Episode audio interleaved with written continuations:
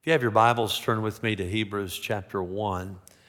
And uh, when I get to heaven, I'm finally going to meet who wrote Hebrews, all right? I don't know. And with all due respect, you don't either, all right? I've heard people say, well, I know who wrote it. No, you don't. You know who you think wrote it, but I know this God inspired it, amen? And it's a beautiful book. And the first four verses, I believe, have a message for us on Christmas Day. God is a communicator. Now, I don't know about you, uh, I've been preaching for a long time, but uh, I still don't get some communication that I really need to get as quickly as I should get it. You know, sometimes I don't really understand when my wife is trying to tell me something. Can I get a witness from any man in this room? All right? Yeah. And so, you know, it was a day or two ago. All our kids are coming in later this week. Uh, my birthday is uh, Saturday, and so they're coming in for that. They're coming in for Christmas and whatnot. And uh, Donna just looked at me, I think it was yesterday. Yes, it was yesterday. And she said, I am going to go upstairs and clean. That's all she said. But she looked at me as if you really need to help me. So I said, You know what? I think I'll go up and go and vacuum. She said, That would be great.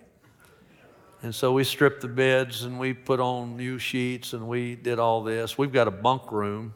Uh, we call it that. It's uh, got some trundle beds in there. Eight of our kiddos stay in there. And so we were changing sheets on that. And see, the thing about it is, my mother had a janitorial service. I know how to clean, all right? I know. I'm good, I'm good at it. I just don't like to do it. But anyway, I, I mowed yards when I was young too. I don't like to do that either. But anyway, um, uh, so I clean. But it was, it's just amazing how people communicate, and it's really something how the Lord communicates to us. He's talking to us all the time. And I hear people say, Well, I just don't hear the Lord. All you got to do is open up the Bible, and you'll hear the Lord. And if you'll pray more, you'll start to hear Him talk to you through the indwelling Holy Spirit. God is a communicator, He's a talker. He gives us His Word, and there is nothing more precious than the Word of God. And do you know who the living Word is? Jesus. Listen to these verses. And the title of the message is Jesus, God's final word. God, Hebrews 1 1, after he spoke long ago to the fathers in the prophets in many portions and in many ways, in these last days, he has spoken to us in his Son, whom he appointed heir of all things, through whom also he made the world. Jesus is the agent through whom God created the world. And He, Jesus, is the radiance of His glory and the exact representation of His nature. And He upholds all things by the word of His power. When He had made purification of sins, He sat down at the right hand of the majesty on high, having become as much better than the angels, and He has inherited a more excellent name than they. God has spoken to us in these last days in His Son. When Jesus came, that was God's word saying, I love you. I want you to be mine. I want to forgive your sins. I want to give you not only everlasting life, but abundant life on this earth. I love you. Father, let the words of our mouths and the meditations of our hearts be acceptable in thy sight. O Lord, our rock and our redeemer. Speak to us, Lord. Your servants are listening. Pray that with me. Speak to us, Lord. Your servants are listening. In Jesus' name. And if you agree, say amen. Amen. amen. Jesus, God's final word. First of all, He's God's final word because He is God's superior word. He is God's superior word. There's no word from God greater than Jesus. Verses 1 and 2 talk about Jesus, God's superior word. God, after he spoke long ago to the fathers in the prophets, that's the Old Testament scriptures, in many portions and in many ways, in these last days, he has spoken to us in his Son, whom he appointed heir of all things, through whom also he made the world. God has spoken to mankind in several ways. How do we know God is there? He's talking to us all the time. How do we know He's there? How's He speaking? First of all, He speaks through creation. Creation demands a creator. The Bible says in Psalm 19, verse 1, the heavens are telling of the glory of God. Their expanse is declaring the work of His hands. I think about that great hymn, O Lord my God, when I in awesome wonder consider all the worlds thy hands have made. I see the stars, I hear the roaring, rolling thunder, thy power throughout the universe displayed. Then sings my soul, my Savior God, to thee, how great thou art. We know there's a God because of creation. We know that every star in the sky, every cell in your body, should tell you that you are not an accident. You are fearfully and you are wonderfully created by God. God has spoken through creation. He's also spoken through Scripture. People ask me sometimes, do you, do you have a quiet time on Sunday morning? Do you have time to have a quiet time? Look at me. You make time to have a quiet time, all right? And so, yes, I got up this morning, I read the Bible, not what I was preaching on. I just read the Bible I, am just about to finish the Bible. I started it back around March, and I try to read the Bible every nine months, and so I'm finishing it up before the end of the year. God speaks to me through Scripture. I know that He does speak to you as well. And what a great thing that is. The Bible says in 2 Timothy 3 From childhood, Timothy, you have known the sacred writings, which are able to make to give you wisdom that leads to salvation through faith which is in Christ Jesus. All scripture, all of it is inspired, that is God breathed. It's inspired by God. It's profitable for teaching, reproof, correction, training in righteousness, so that the man of God may be equipped, adequate, equipped for every good work. God gave us His Word in His Bible. It is inspired, it is God breathed, it is inerrant. It has no error in it. It is infallible. It will not lead you astray. So God has spoken to us through creation and through Scripture, but that is not God's ultimate word. God's ultimate word is His Son, Jesus Christ. Hebrews 1 2 again, in these last days, God has spoken to us in his Son, whom he appointed heir of all things, through whom also he made the world. That's what Christmas is about God speaking to us, giving us the Lord Jesus Christ. I love what Paul, how he gave a just a praise to God. He said in Romans 11 36, For from him and through him, talking about Jesus, and to him are all things, to him be the glory forever. And all God's people said, Amen. The Old Testament pointed prophetically toward Jesus. The Gospels tell us about Jesus. The epistles tell us about his doctrine. And Revelation tells us that he's coming again. The whole Bible is about Jesus, and Jesus is God's ultimate word to mankind. God was speaking when he gave this little baby in a manger in Bethlehem, God's Son Jesus in the flesh, the final word from God and he is the superior word to man. The second reason Jesus is God's final word is because he is God's sinless word. Not just his superior word, but his sinless word. Jesus had no sin. He is the only person ever to live to have no sin. Verse 3 in Hebrews chapter 1 and he, Jesus, is the radiance of his glory and the exact representation of His, that is the Father's nature. If anybody ever looked like His Father, it's Jesus.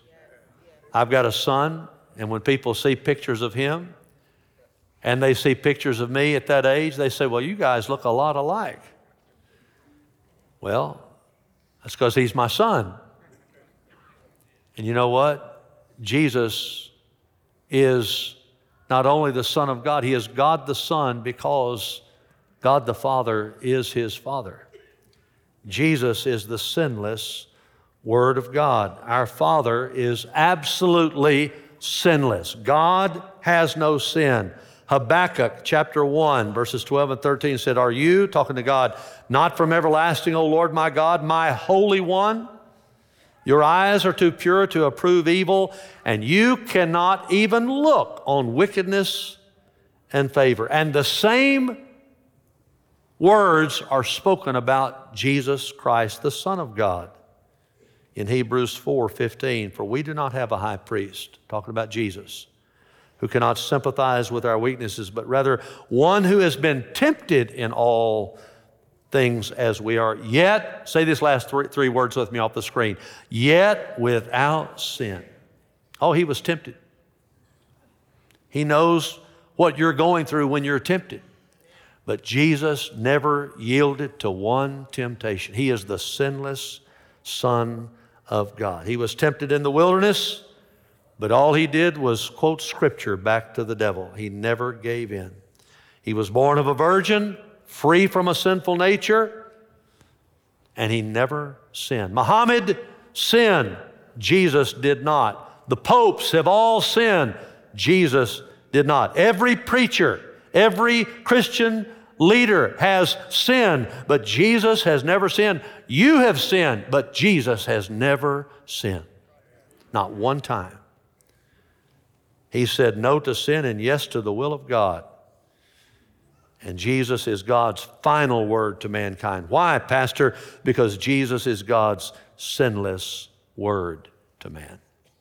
Jesus is God's superior word to man. Jesus is God's sinless word to man. But finally, and I praise God, this is what Christmas is about now. Jesus is God's saving word. Look at the middle of verse 3 in Hebrews 1, and we'll read into verse 4. And he upholds all things by the word of his power when he had made purification of sins. What's that? That's the cross. When he had died on the cross for our sins. And then he had been raised from the dead. He went back to heaven, and the Bible says, and he sat down. You know what? He sat down because his job was complete. Amen. When I was working for my mother, you did not sit down until the whole thing had been cleaned. Amen. If you sat down, she would threaten, at least for me, since I was her son, to light up my seat, all right? Y'all don't remember those days. The Bible says, when he had made purification, Jesus sat down at the right hand of the Father, the majesty on high, having become as much better than the angels as he has inherited a more excellent name than they. In order to save you, Jesus had to die. He had to go to the cross. Jesus was not born to start a movement, Jesus was born to die an atoning death be buried, and raised from the grave. That's the gospel. That's the gospel. That's why Jesus came. That's why we have Christmas. Jesus is God's saving word. And like all people, you and I, we're sinners. We have broken the laws of God. You want to see somebody break the law? Just drive in Memphis. That's all you have to do. They're out there. you better stay to the right and be watching. Amen? Because they're flying around Memphis. And guess what? All of us have sinned. We've broken God's laws, not just man's laws. The Bible says in Isaiah 53 6, all of us, like sheep, have gone astray. Each of us has turned his own way. The Bible says in Romans 3:23, for all have sinned and fall short of the glory of God. You may do the best you can, but the best you can falls short of what God requires, fall, sh- falls short of the glory of God. Jesus is the glory of God. So we're all sinners, but we've got a, something else. There's a penalty for our sin. You know what it is? Spiritual death, separation from God. That's all death is separation from God. The Bible says in Ezekiel 18, verse 20, the person or the soul who sins will die. Romans 6:23 says the wages, the just penalty for sin is death. So here we are, we're sinners, we've broken God's laws. The penalty for our sin is spiritual death, separation from God in life, and if we die that way in eternity. So who's going to help us? Jesus. That's why he came. Jesus died on the cross to pay your sin debt. 1 Peter 3:18. For Christ also died for sins once for all. That is he died once for all time and for all people, the just for the unjust, so that he might bring us to God. Having been put to death in the flesh, flesh, but made alive in the spirit. I'm telling you Jesus Christ when he was on the cross, you were on his mind, and so was I.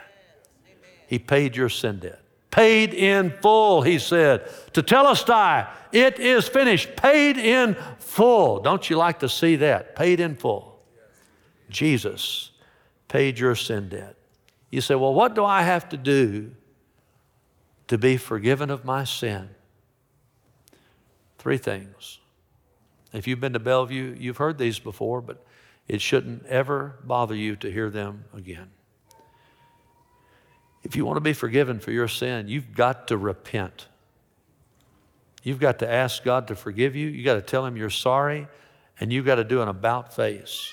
You can't keep doing the same old thing of sin you've been doing and say that you've repented. Now, look, every once in a while you're going to mess up. And when you do, fess up, all right? I mean, when you mess up, fess up. That's what I say.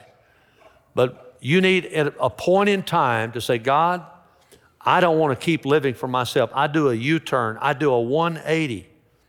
I, a lady got saved in our church in Alabama. She said, Brother Steve, Brother Steve, I did a 360 for Jesus.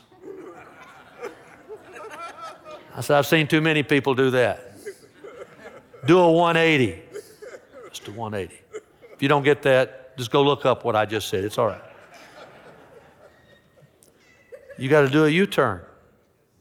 Again, it doesn't mean you promise you'll never sin again. You can't, but you say, God, I'm sorry for my sins. Please forgive me. I want to walk with you. I don't want to walk for myself. I don't want to run my own life. I've made a mess of my life. Lord, and I want to say this to you. If you hadn't, if you're you don't know Jesus and you had, you hadn't made a mess of your life yet, you're about to, all right?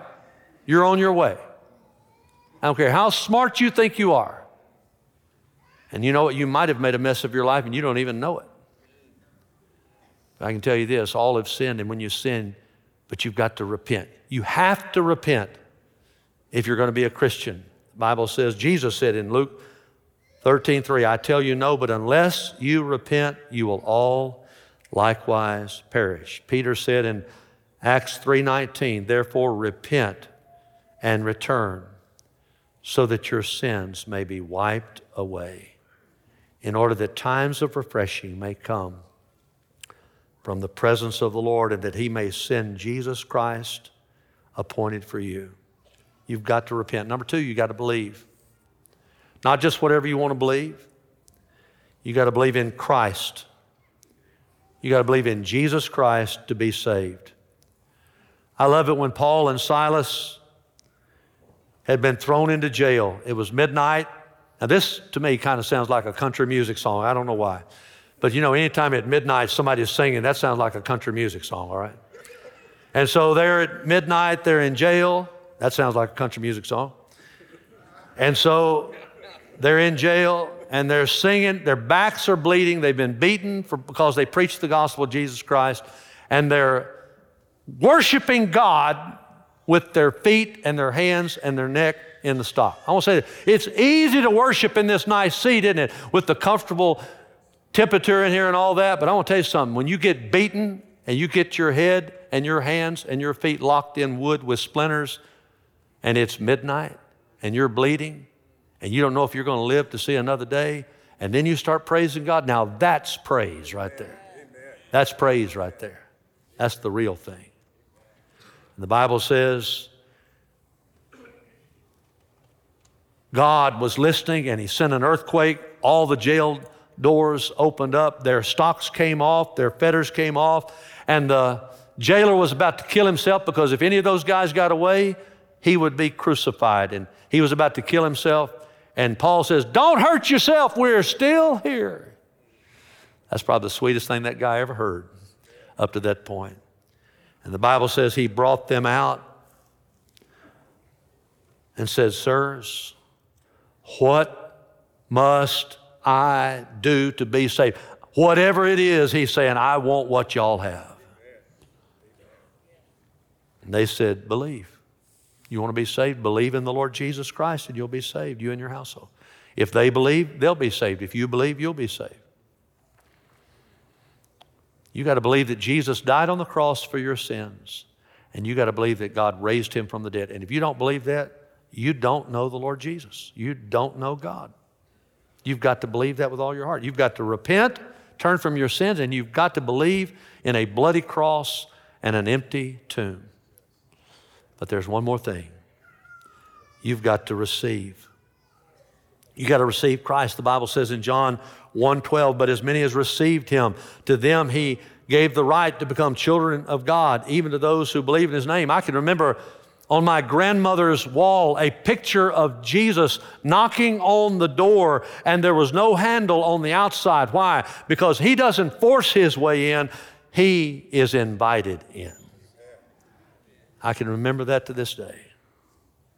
It's good to have pictures like that with scripture on it in your home. Kids pick up on that. You've got to receive Christ. How do I do it? Call on His name.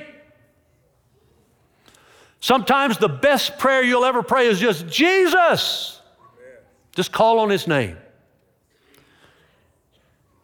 The Bible says in Acts 4:12 there is salvation in no one else for there is no other name. Say that with me. There is no other name under heaven that's been given among men by which we must be saved.